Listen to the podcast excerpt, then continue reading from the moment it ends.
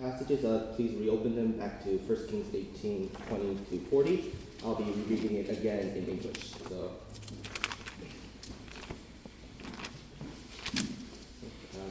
just.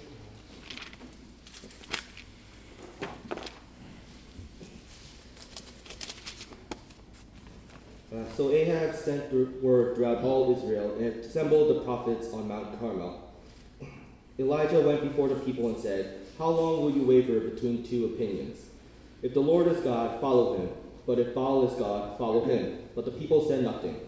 Then Elijah said to them, I am the one, only one of the Lord's prophets left, but Baal has 450 prophets. Get two bulls for us. Let Baal's prophets choose one for themselves, and let them cut it into pieces and put it on the wood, but not set it set fire to it. I will prepare the other bull and put it on the wood, but not set fire to it. Then you call on the name of your God, and I will call on the name of the Lord. The God who answers by fire, he is God. Then all the people said, What you say is good.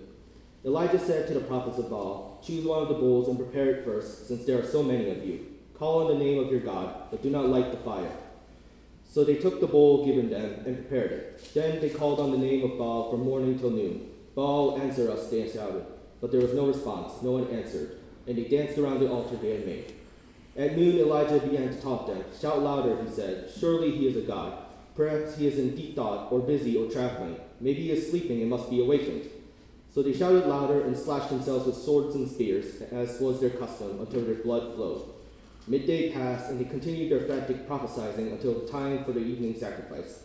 But there was no response, no one answered, no one paid attention. Then Elijah said to all the people, Come here to me. They came to him, and he repaired the altar of the Lord, which had been torn down. Elijah took twelve stones, one for each of twelve of the tribes descended from Jacob, to whom the word of the Lord had come, saying, Your name shall be Israel. With the stones he built an altar in the name of the Lord, and he dug a trench around it large enough to hold twelve seahs of seed. He arranged the wood, cut the bowl into pieces, and laid it on the wood. Then he said to them, Fill four large jars of water and pour it on the offering and on the wood. Do it again, he said, and they did it again. Do it a third time, he ordered, and they did it third time. The water ran down from the altar and even filled the trench. At the time of sacrifice, the prophet Elijah stepped forward and prayed, Lord, God, the God of Abraham, Isaac, and Israel, let it be known today that you are God in Israel, and that I am your servant and have done all these things at your command. Answer me, Lord, answer me so these people will know that you, Lord, are God, and that you are turning their hearts back again. Then the fire of the Lord fell and burned up the sacrifice, the wood, the stones, and the soil, and also licked up the water in the trench. When all the people saw this, they fell prostrate and cried, The Lord, He is God, the Lord, He is God. Then Elijah commanded them, Seize the prophets of Baal, Do not, don't let anyone get away. They seized them, and Elijah had them brought down to, Kishon, to the Kishon Valley and slaughtered there.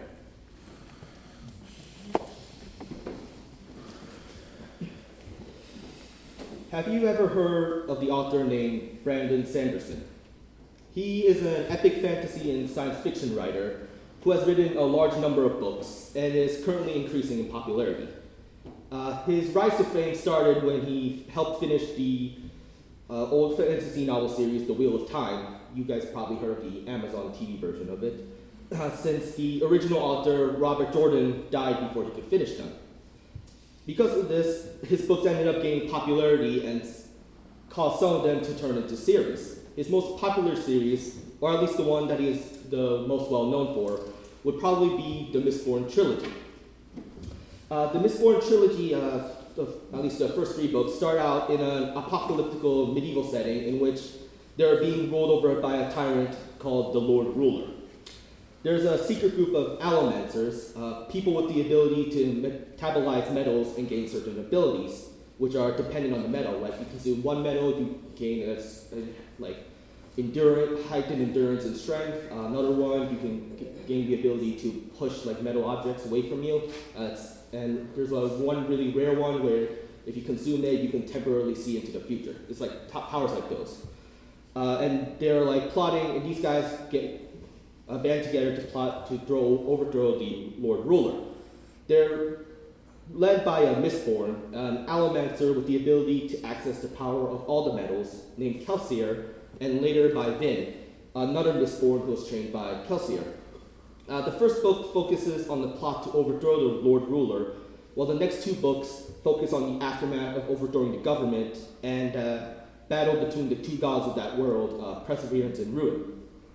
Uh, when you first read the first book, the Lord Ruler, when you're first introduced to him, it seems to be more like a typical stereotypical tyrant that follows the Dark Lord trope. Basically, think of Voldemort, whose basic, whose entire personality or characterization is just uh, magical Hitler. Uh, but when you finish the entire trilogy, it turns out that the Lord Ruler, Ruler isn't simply that type of character. It turns out while he did steal power from that was supposed to go to the one that people thought would be the hero of ages, basically their prophesized hero or savior, the changes that he made into the world were actually his attempts in trying to fix it. According to the books, the world was once similar to our world before the Lord Ruler made changes in attempts to fix his problems, like uh, global warming. He tried to like alter like the world so it could like survive that. Or, and not only that, but he also knew that the ruin, the god of chaos in that world, would one day escape his prison and made plans for that for when that happened. Even though when you first first the reader and the people of the world first encounter him, he just seems like a standard villain, but it turns out he's a lot more complicated. Another example would probably be uh, President Snow from the Hunger Games. You first mention him, he seems like a tyrant who's just doing bad stuff, but it turns out he's actually doing those because he thought he was doing good. By that reasoning, it would be safe to consider the Lord Ruler as a morally gray character. If you're unfamiliar with that term, it means that it is a character that is cannot be identified as purely evil or purely good. He's actually a mix of both. Uh, you've probably heard of these types of characters before, uh, the most popular probably being anti-heroes if you're comic book fans. A lot of people like them uh, like these types of characters since they are similar to how people are in general. Like not everyone's inherent like completely good or bad. There's like a mixture of little bit in each each person, which is why there makes them a lot more relatable than certain characters. While you may not agree with the path they have taken, you do understand why they would do it and how it may seem like a good thing at the time. Like, they're often the easiest for people to sympathize with, or at least understand why they became the person that they became, they become.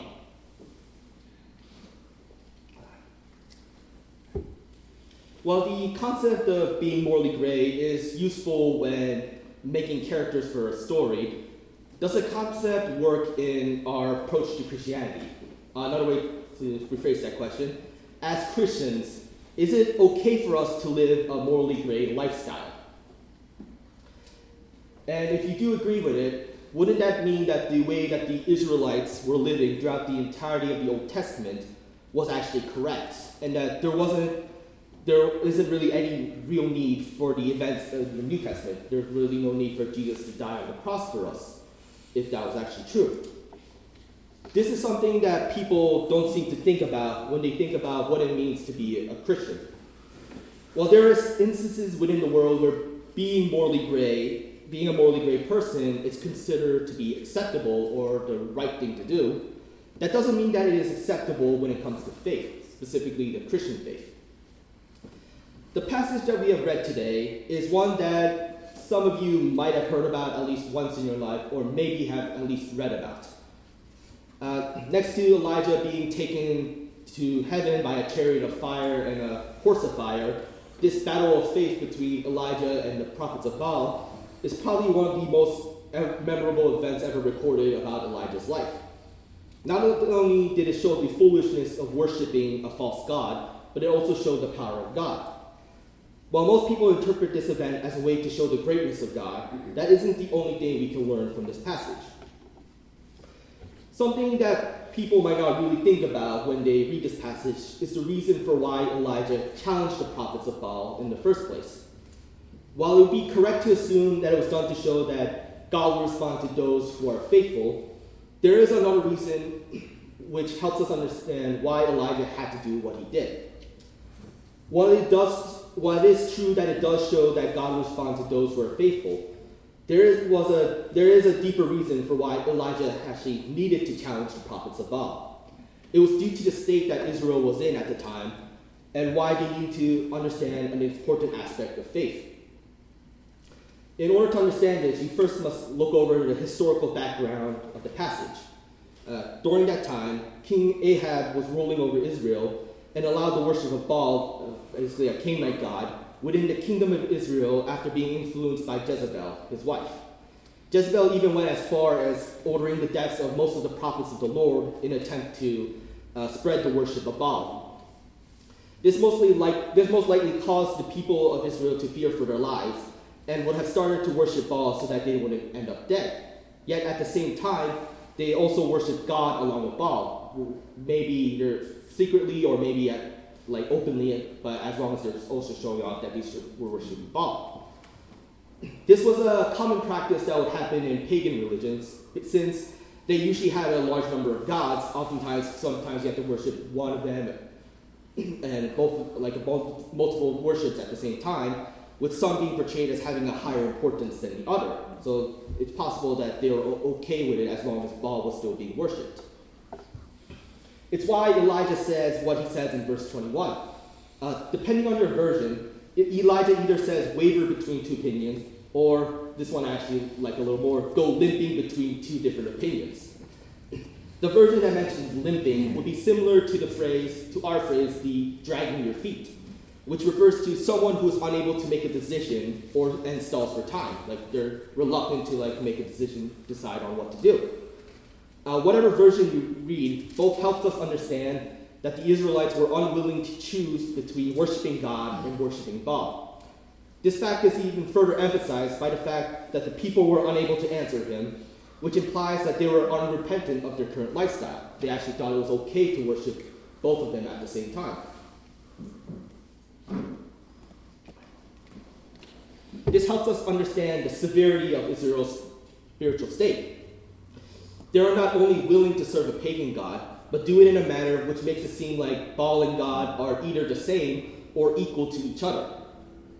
Maybe it started out due to fear that Jezebel would order them to be executed if they didn't worship Baal along with God or just Baal itself, but it ended up causing them to think that it was okay for them to worship a false god on the same level as God. They forgot that they were only to worship God and that they should have no other gods, which also happens to be the very first commandment that was listed on the Ten Commandments.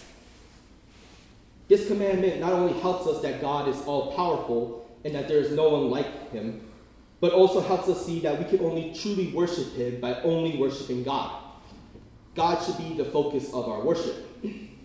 We shouldn't allow ourselves to worship anything else because that is a mockery of his being. A way to understand why the pagans had so many gods and goddesses is that they were unable to comprehend the fact that there can be one God who is not only the one true God, but is able to do everything and anything. While pagan gods were powerful and had all these like amazing abilities, they were still limited by their specific tasks and also their abilities.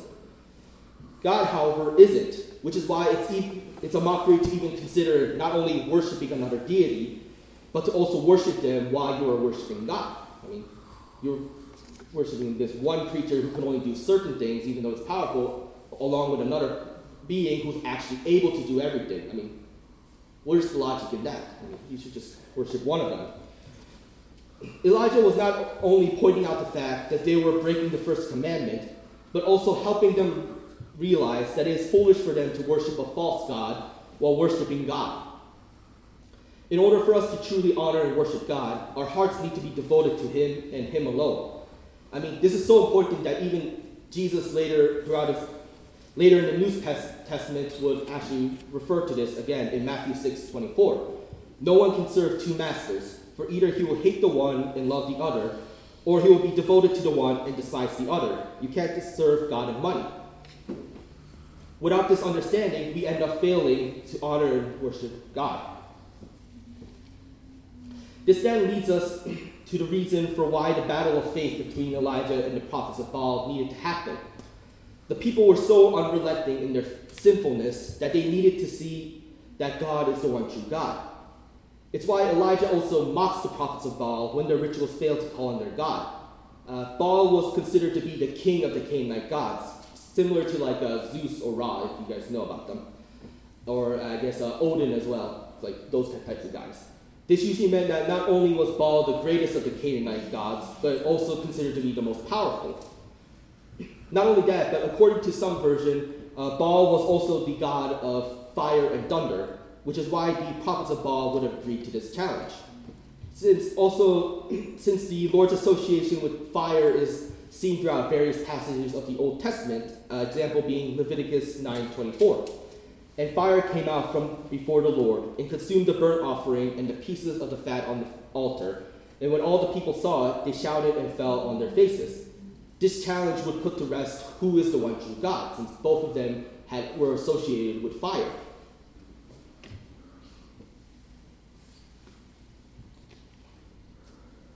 Uh, by understanding this extra piece of information, this battle of faith that Elijah has with the prophets of Baal may feel familiar. It is because it is similar to what God did to the Egyptians in Exodus when he makes himself known to them, specifically through the ten plagues.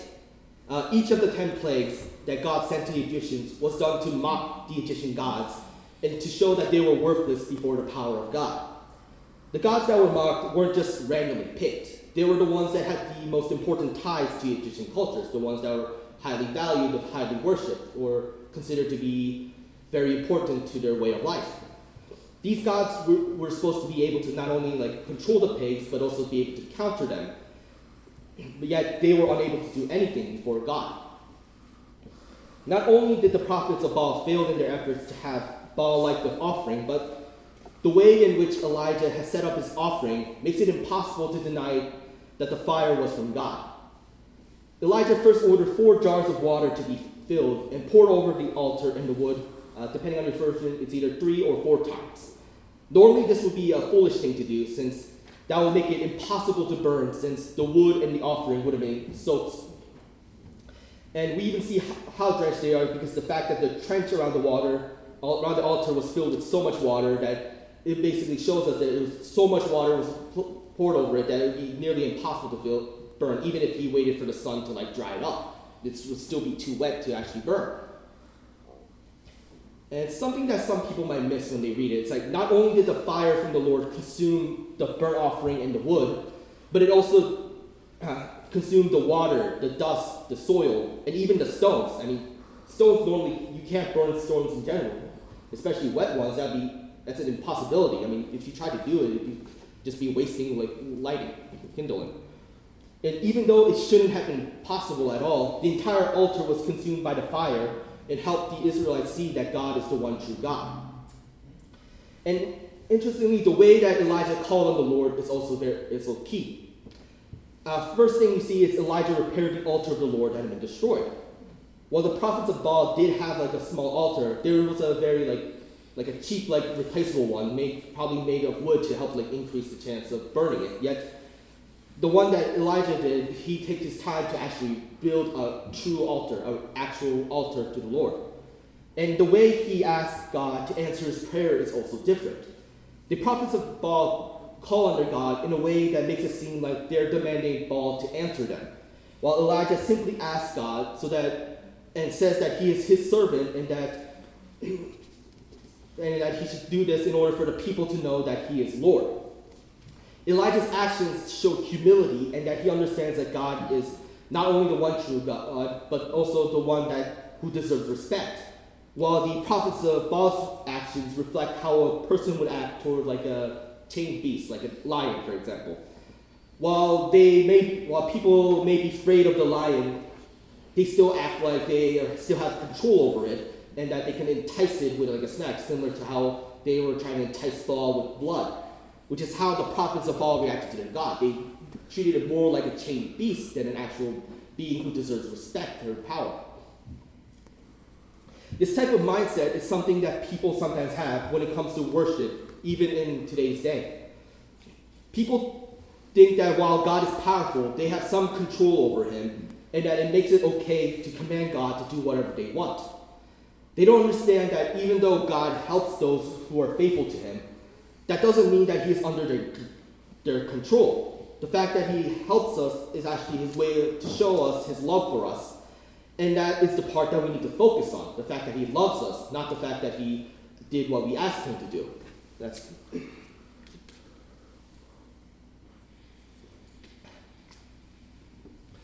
The text also reveals to us how we would occasionally act like the Israelites do. How often do we say we, that we believe in God, yet we do things that contradict His will? Like we may come to church one day, but and act like someone how most people would think of us as a Christian, but when we get home, we we completely change our personalities and act like in a completely different way. That's contradicting to what God tells us to do. The things that we say and do not only affect the people around us, but it also affects our faith. It makes us forget that God is the one true God, and the lessons that we learn from His Word is something we need to take seriously. Being a Christian isn't like a passing fad or something that we can turn on and off. It is something that continually affects us throughout our lives and something that we still are throughout our entire lives. This is something that people have a hard time understanding since that is how the world wants us to think about Christianity. That it's just a, uh, it's just a phase or it's that, oh, you can be Christian, but you can also still act this way. Sin makes us think that it is okay to disobey as long as we still intend to obey later in our life. We need to be wary of that type of thinking in order for us to be true children of God. Now, I'm not saying that it's, it's that we shouldn't like forgive other people. We just also have to be cautious that they're not taking advantage of the forgiving nature of God, because that is something that sin can make easy for us to like think this way. And we also need to make sure that God is in our hearts and He is our heart's desire. Oftentimes, we end up pushing away from God due to our earthly desires. Uh, they may be things are, that aren't necessarily bad, like uh, wanting to support or help your family, or doing well in your classes so you can get like a go to a good job and maybe get a good, good get a good college and get a good job. But but sin can still warp them into idols if they make you push God away from your heart, or make it or make you forget that God should be your one true desire. It can be difficult, and oftentimes we don't really see it when these things become our idols, which is why we often have to be careful and to make sure that God is our heart's desire, that we don't push God away from our hearts. so, oftentimes we need to ask ourselves this Are we truly committed to God? This isn't something that we can take lightly, nor is it something that doesn't affect our lives. We can't keep on acting like the Israelites when it comes to our faith in God it needs to be like Elijah's. Uh, the way that the Israelites live is not only just respects God, but it also diminishes the sacrifice that Jesus made for us and minimizes the importance of the gift of the Holy Spirit. It's, the way that Elijah lives shows us that we understand that God is the one true God and that He is the one that we should desire to worship throughout our life. So this is why we should let ourselves proudly proclaim that God is the one true God, and that we are not ashamed of the fact that we are Christians. For it is not a source of shame, but it is a source of our pride. And this is way more better than anything that the world can give to us. let us pray.